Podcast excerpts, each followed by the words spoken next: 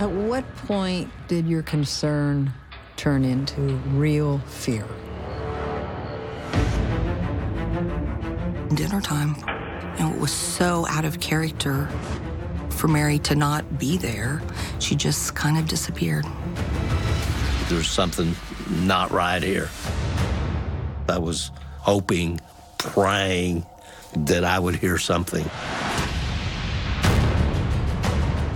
The body was found in a fetal position underneath this tree that had fallen. She was stabbed four times in the neck. It was a vicious, vicious killing. People were scared. If something bad could happen to someone so innocent, so sweet, then, you know, anything could happen.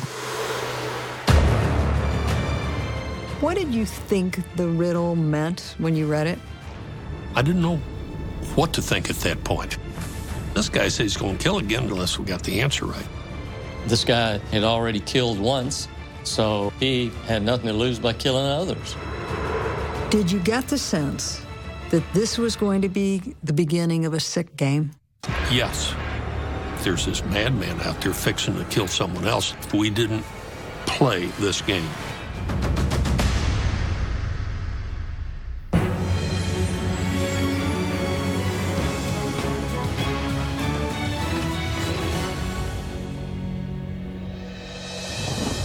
Hi, I'm Paula Zahn, and tonight we're on the case in Baytown, Texas, about 30 miles east of Houston. This peaceful city became the backdrop for a heartbreaking mystery when an 11 year old girl simply vanished on Halloween.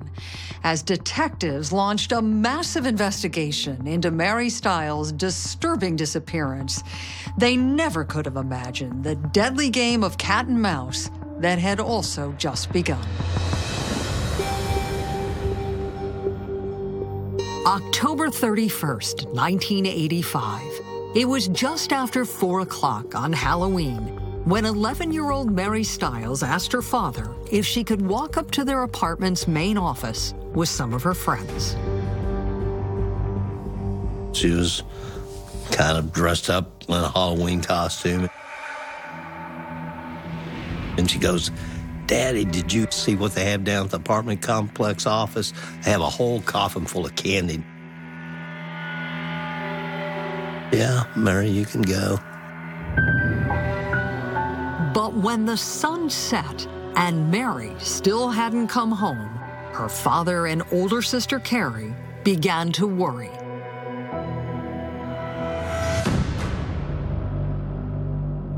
Do you remember what time you and your father started getting nervous?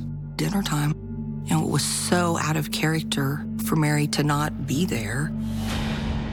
My dad canvassed everyone he knew. I talked to all the kids. Did any kids remember seeing Mary that afternoon? Someone had seen her on the front porch playing dolls.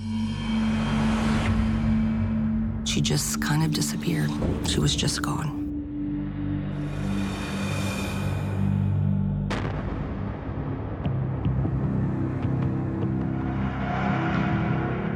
As darkness settled in over Baytown, panic swept through the Stiles family. She would never have gone somewhere without letting someone know. Because if she could have come home, she would have. There's something not right here. And I knew by then she was with someone that she didn't want to be with.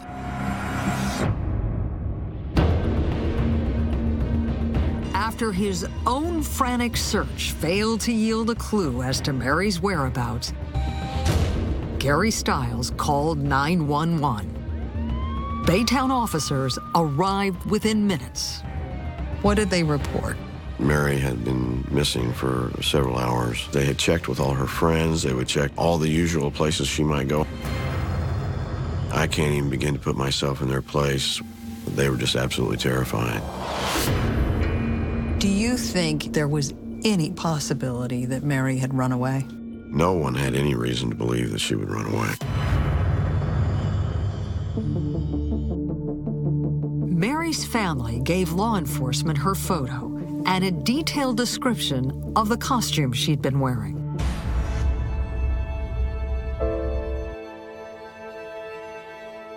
It was Halloween, and she wanted me to kind of help her dress up like a baby. And so when she put on some Care Bear j- pajamas, I put her hair in pigtails, and she had a little pacifier around her neck.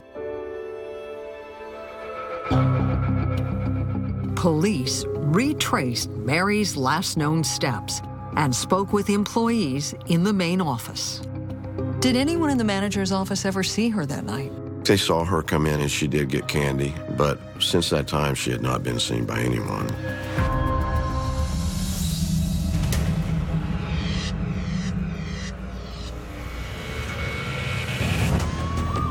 Officers fanned out across the apartment complex, searching the parking lot and the wooded area that ran behind the buildings. Even then, they knew they were in a race against time. He couldn't get more determined. We used all the resources we could get a hold of.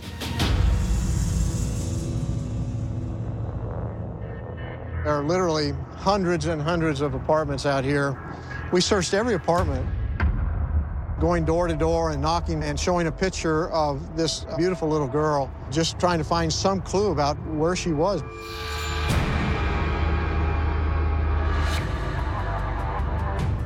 Authorities stopped every car going in or out of the complex. We set up a roadblock that night, checking every car that was coming out, searching the car, and just trying to find Mary. But none of their efforts uncovered a single clue.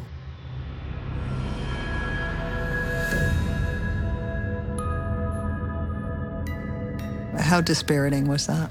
It was now late at night. It was very cold. We were all concerned. Several of the officers, myself included, took it really personally because I had three children the same age as Mary. You can't help but personalize the grief.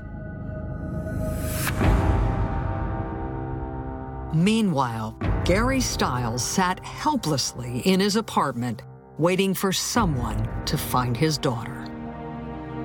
I didn't sleep that night at all. I stayed inside waiting, hoping, praying that I would hear something.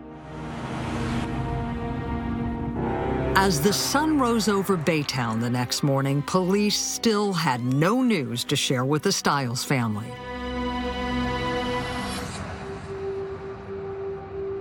So Mary's dad turned to the media. If uh, someone is holding Mary, I think that he should let her come home.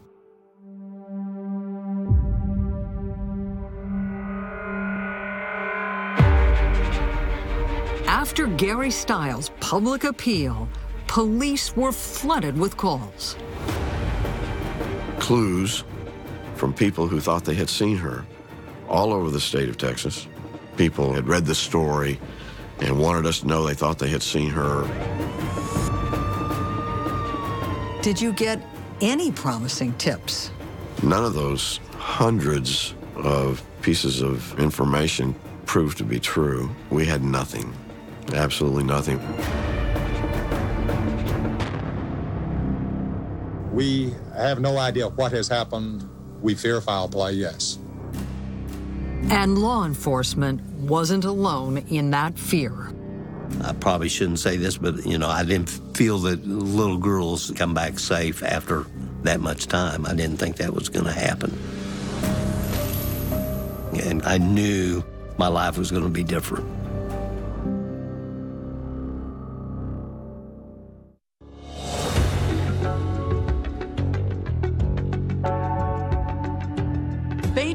Police had spent a long sleepless night searching for 11 year old Mary Stiles.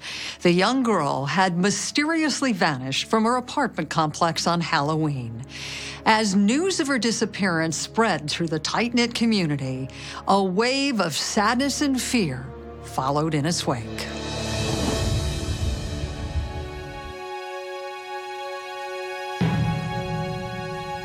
When the sun came up over Baytown, Texas, officers still had no leads on Mary. We were scared. I'll always remember the next morning my dad coming into my room. And he said to me, I know I don't tell you enough, Carrie, but I want you to know that I love you.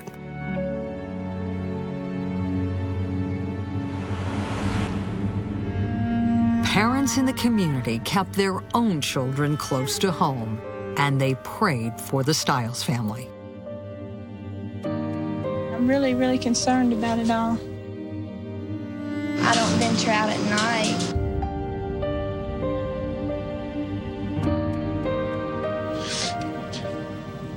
I really miss that little girl.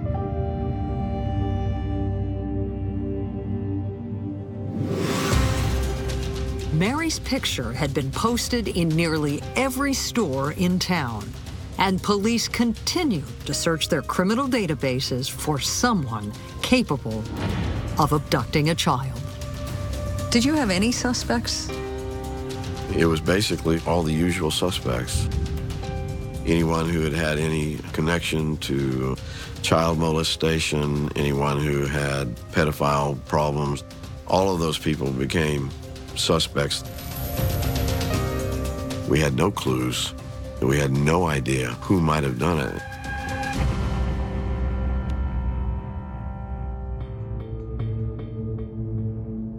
She had no enemies. She's basically a baby, 11 years old. I don't believe that there was a single person that could say anything bad about her.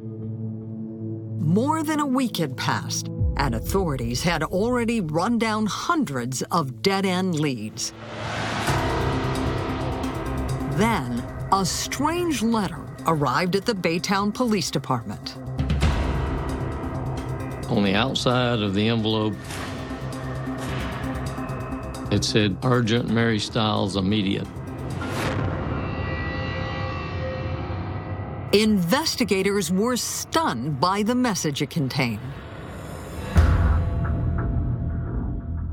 When that letter was opened, inside the envelope was a crudely drawn map. What did the map show? It said, This is where you'll find Mary's body.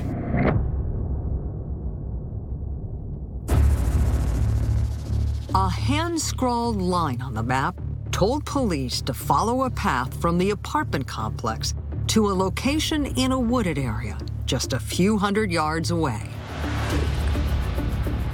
What did investigators think the chances were that this map would lead them anywhere? Certainly, we get information all the time that proves to be inaccurate, but this one had details. It showed very specific things that we would find.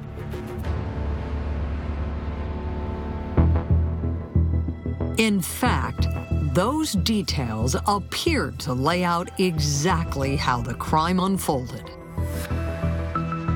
They said, This is where I stabbed her. You'll find a area of blood in this place. The final words on the map were chilling. It said, Please help her to have a decent burial. What was your reaction when you saw the map for the first time? I'd never seen anything like this at all. I thought it was spooky.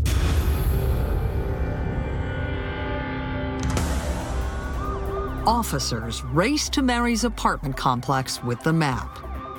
Just a few minutes later, they found the lifeless body of 11 year old Mary Stiles, exactly where the map said it would be.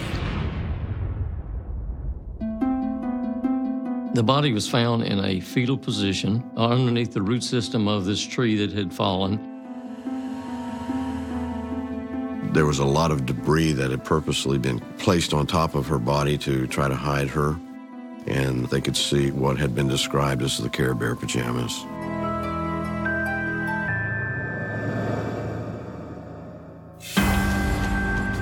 Mary's body had been exposed to the elements for nine days.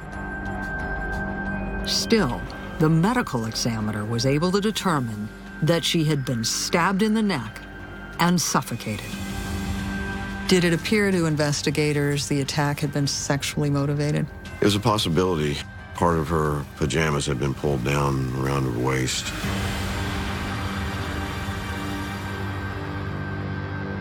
For detectives who had hoped and prayed to bring Mary home alive, the discovery was devastating.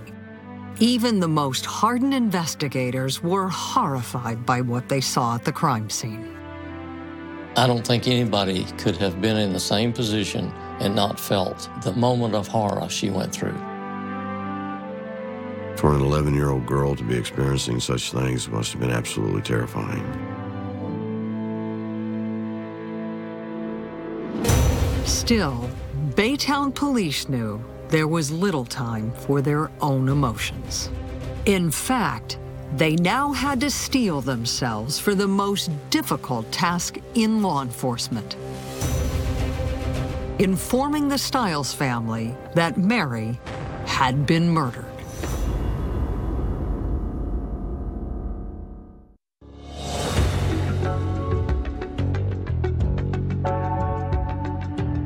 After nine long days searching for Mary Stiles, police in Baytown, Texas received a hand drawn map in the mail. When investigators followed its chilling directions, they were led straight to the 11 year old's lifeless body. The gruesome discovery brought an end to an intense missing persons case and marked the beginning of a homicide investigation. The Stiles family had spent more than a week wondering if they would ever know what happened to Mary.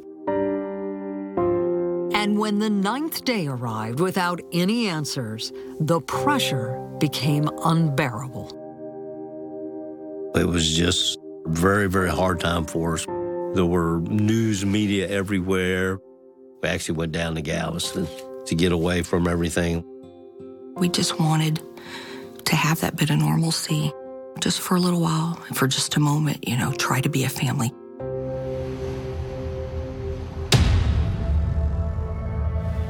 As they drove back from the beach that afternoon, the family still had no idea that Mary had been found murdered. We stopped in the store. My dad went in to get something from the store, and they were taking a missing poster of Mary out of the window. Mary's grandfather asked the clerk why he was taking down the poster. And they said, Well, you hadn't heard they found her.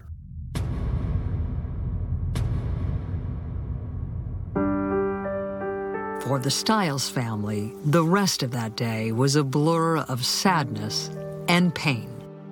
That's how you found That's out? how I found out. My dad came out and uh, he,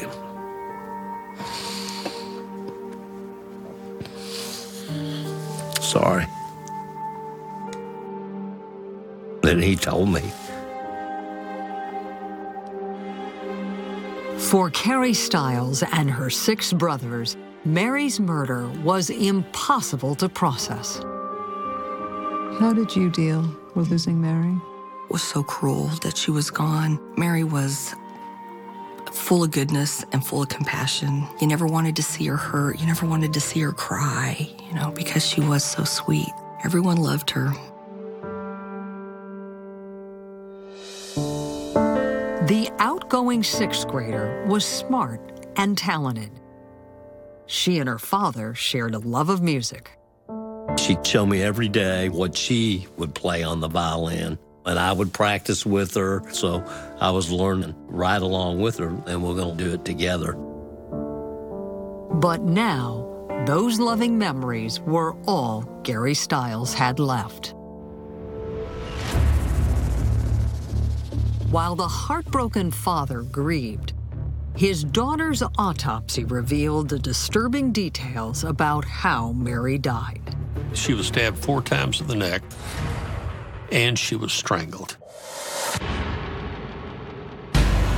Although the medical examiner found no evidence of a sexual assault, the defensive wounds on Mary's hands and arms painted a terrifying portrait of the attack. How would you describe Mary Stiles' last moments alive? Had to be horrific. She was fighting for her life. She was fighting for her life. She knew what was happening. It was a vicious, vicious killing.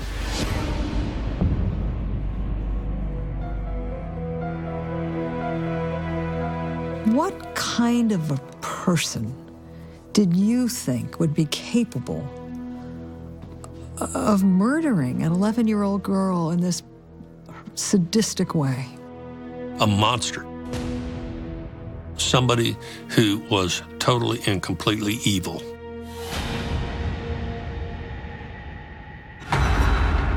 And that monster had provided authorities with the only break in the case so far the crudely drawn map that led to Mary's body. The map gave us so many details. This is where she dropped a nickel. This is where I drug her up the side of the hill. Whoever had drawn the map was the killer of Mary Stiles. But the map had not given detectives a lead on his identity. None of the fingerprints found on it matched any police had on file, and DNA technology was still years away. Investigators carefully studied the handwriting and words the killer had used, hoping for a clue. What were some of your observations about the letter? It looked to me like somebody who had mental issues. Could investigators tell from the envelope where the letter had been postmarked? They knew that it was mailed in Baytown, but they had no idea what mailbox was used to post the letter. The map was sent to the FBI for analysis. And while Baytown police waited for their behavior specialist to create a full profile of the suspect, the community remained paralyzed with fear. As I was patrolling the streets in the evening hours, one thing was obvious there were no children outside. Parents were not letting their own children out. People were scared because whoever killed little Mary was still out there. If something bad could happen to someone so innocent, so sweet, then, you know, anything could happen. The investigation appeared to be at a standstill. Then, police received a second cryptic message from the killer. Same envelope, no return address, same handwriting. Whoever sent the map also sent this letter. The letter was disturbing and terrifying. It read in part The time is soon coming that the madman will surrender his tool of death. The pain is more than I can stand. Did you get the sense when you read the letter that this was going to be the beginning of a sick game? I didn't know what to think at that point.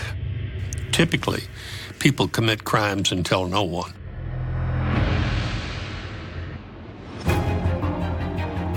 But this killer was providing detectives with critical clues. And as investigators tried to understand the reason why, they could not ignore the possibility that his latest message had been a warning. The deadly predator was about to strike again.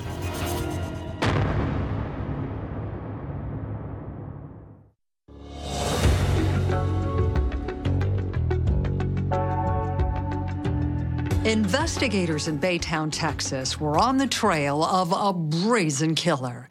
The man who murdered 11 year old Mary Stiles had actually contacted them twice. Once with a map that led police to the young girl's body, and a second time with an ominous message that was difficult to interpret. Was the killer daring detectives to catch him? Or had it been a warning that there was more bloodshed to come? While Baytown police waited for the FBI to finish analyzing the first two messages from the killer, another one arrived. The new letter laid out rules for a terrifying game the killer had devised. He stated if police were able to solve a series of riddles he sent them, the answers would reveal his identity. But if they failed, more victims would die. We took him at his word that he would kill again if we didn't play this game. And the riddles wouldn't be easy. The first one asked authorities to provide the name of the wearer of the heart against the truth of the feather. What did you think the riddle meant when you read it? I didn't have the slightest idea what the answer to that was. But we better find somebody's got an answer. Ultimately, investigators concluded that the answer came from ancient Egyptian lore, where the mythical ruler of the afterlife weighed the heart of the dead to see if it was heavy with sin. The heart was lighter than the feather, then you were the good person. One of the names that would have been involved in being aware of the heart against the feather was Anubis. There was collective feeling that answer was correct. The killer's instructions demanded that police print the answer to his riddle on the front page of the local newspaper. Investigators secretly embedded the word Anubis into an article so no one else would know what it meant. I don't want the public to know that there's this madman out there fixing to kill someone else unless we got the answer right. But Anubis was not the answer to the riddle. We found out on the next letter that we did not get it right. What did he say? It was threatening. Told you to get it right or another will die. Give you one more shot. You better get it right or another's going to die. Detective Paul Schaefer spent hours in the public library researching law enforcement's next response. Here you are on your way to the library to ask a librarian to find some very specific information about Egyptian mythology. How weird did that seem to you? It's pretty strange. Schaefer discovered that although Anubis was the original wearer of hearts, he had been replaced by another god. The wearer of the heart was an Egyptian god named Osiris. Investigators could only pray that this time their answer was correct. What happened then when you planted the word Osiris in the newspaper? Two things. Number one, nobody died, thank God. And then number two, another letter came in.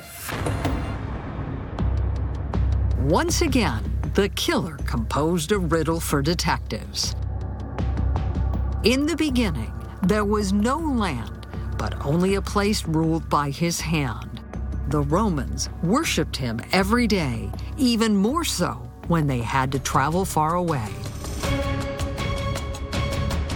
Police concluded that the answer was the Roman god of the sea.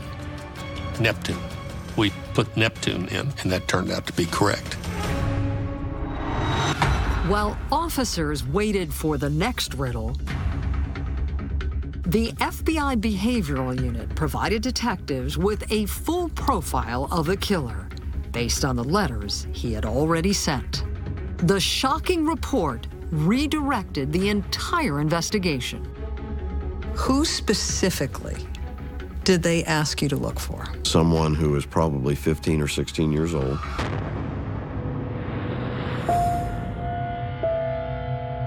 Somebody who lived very near to where Mary lived, somebody who knew Mary, and it was also somebody who had to have a very good knowledge of the layout of the property around the apartment complex.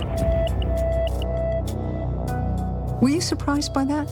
Yeah. The behavioral scientist even said that the letters were probably put in a post box in that neighborhood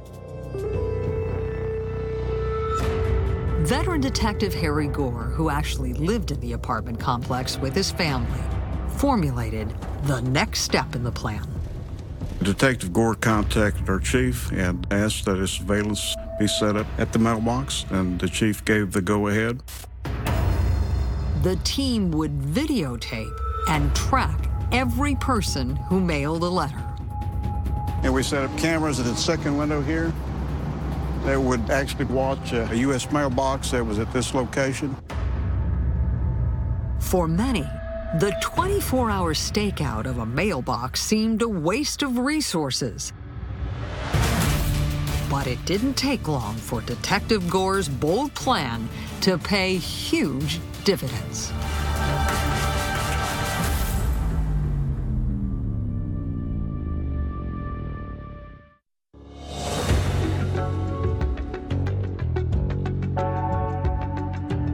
Baytown police were locked in a deadly game of cat and mouse with the man who murdered 11 year old Mary Stiles.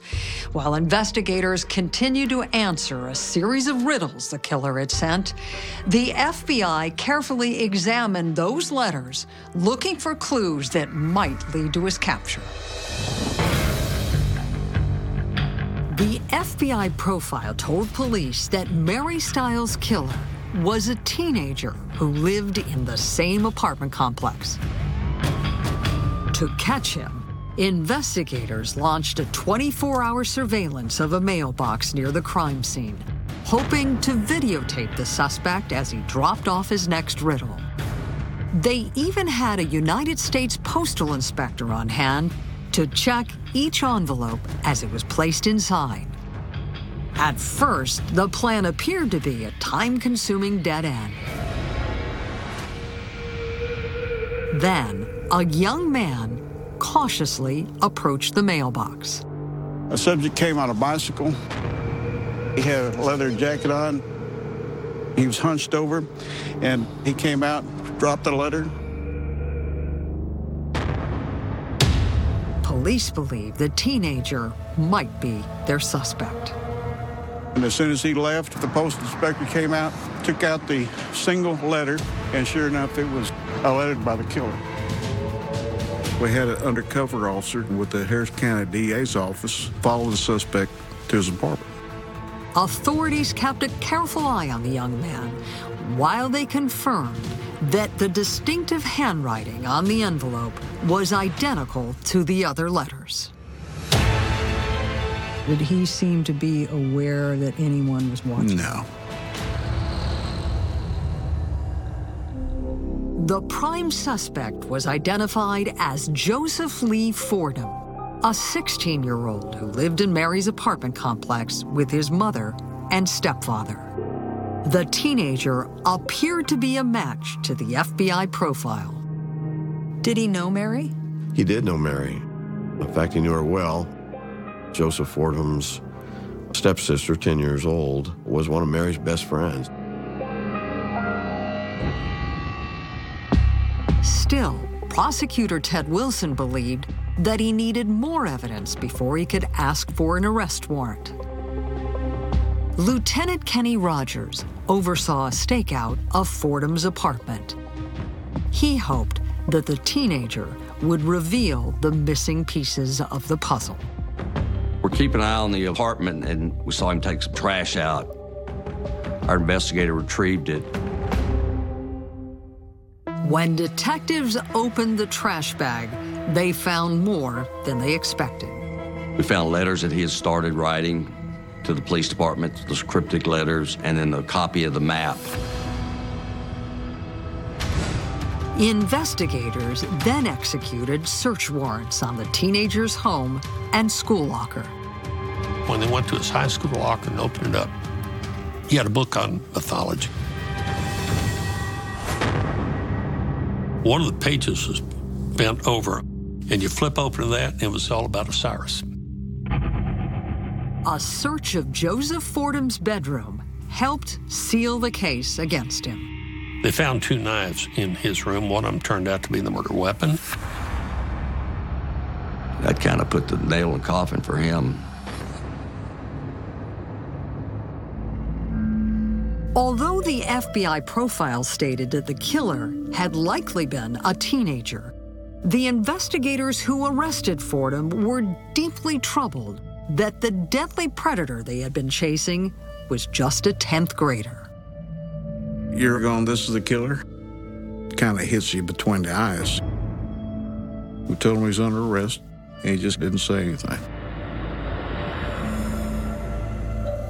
No emotion.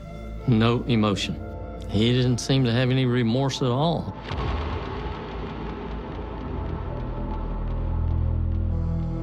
Detective P.J. King Jr. questioned Fordham in the interrogation room. The teenager quickly confessed. He told me that he had done this. He told me about the weapon he used and that he had stabbed her in the throat with it. It was very troubling.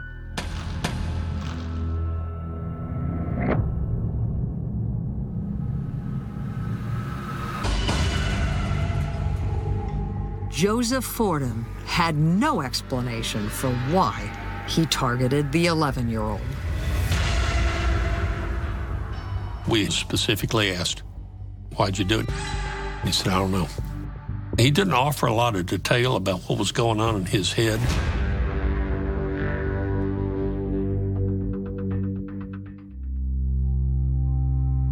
When Mary's family learned that their 16 year old neighbor had been charged with her death, they were stunned. Did you know Joseph Fordham? We went to different schools, but I certainly did know of him. I was surprised that someone so young could extinguish, you know, such a beautiful life. My reaction was probably the wrong reaction. What did these parents do to raise a child that would do something like this?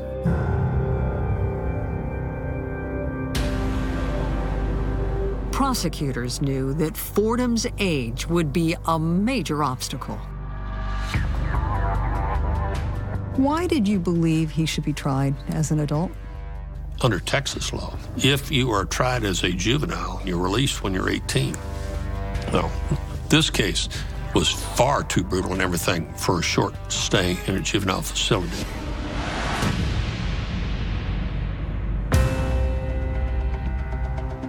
At trial, Joseph Fordham's attorneys portrayed him as a disturbed young man.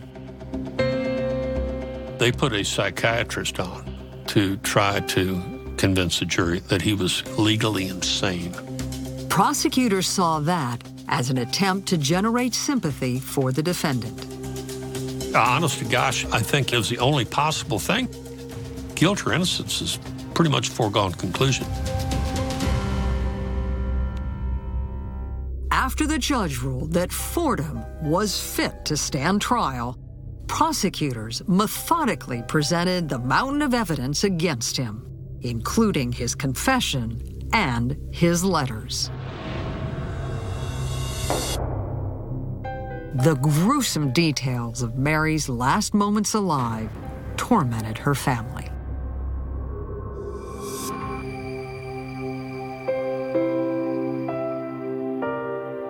When they showed an autopsy photo, she had these gashes in her hands. To picture her looking at him and knowing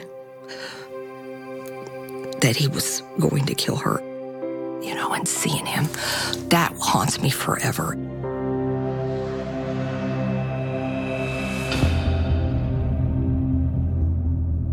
After 10 hours of deliberation, the jury convicted Fordham of aggravated murder.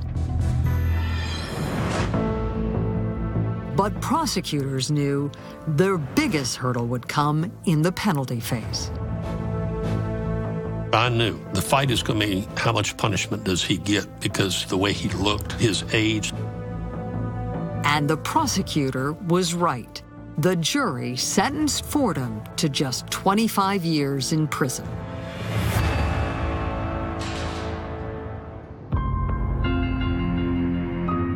Do you think he got what he deserved? No. I respect juries and I respect what they do and all. But no, I do not. For Mary's family, the outcome was a crushing blow.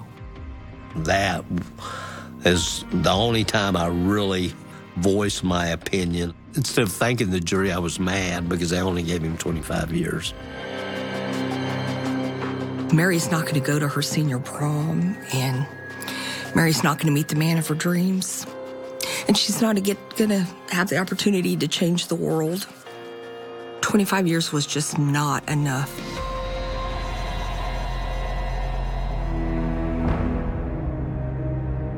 But the worst was yet to come. Due to prison overcrowding in Texas, Joseph Fordham was paroled early. He had spent less than eight years behind bars. How did you deal with that? We were angry. He went to prison for just a fraction of his of his sentence. Carrie says her pent-up rage over Fordham's early release consumed her for many years. Then one morning she woke up and asked herself, what would her sister Mary want her to do to move forward with her life? The answer suddenly became clear. I forgave him that day. It felt powerful and it felt like such an incredible weight off of my shoulder. Carrie Stiles continues to be inspired by her sister Mary. As a journalist in San Antonio, her homicide stories have become renowned for the compassion they show victims' families. Mary also plays a major role in Carrie's home life. My children know her just like she was here. They absolutely know her just like an aunt. And they know about her goodness. I wish she was here. She wanted the best for everybody, and the world is much worse off without her. That's for sure. Love your kids. You know, tell them you love them every day because you don't know the last time that you're going to see them.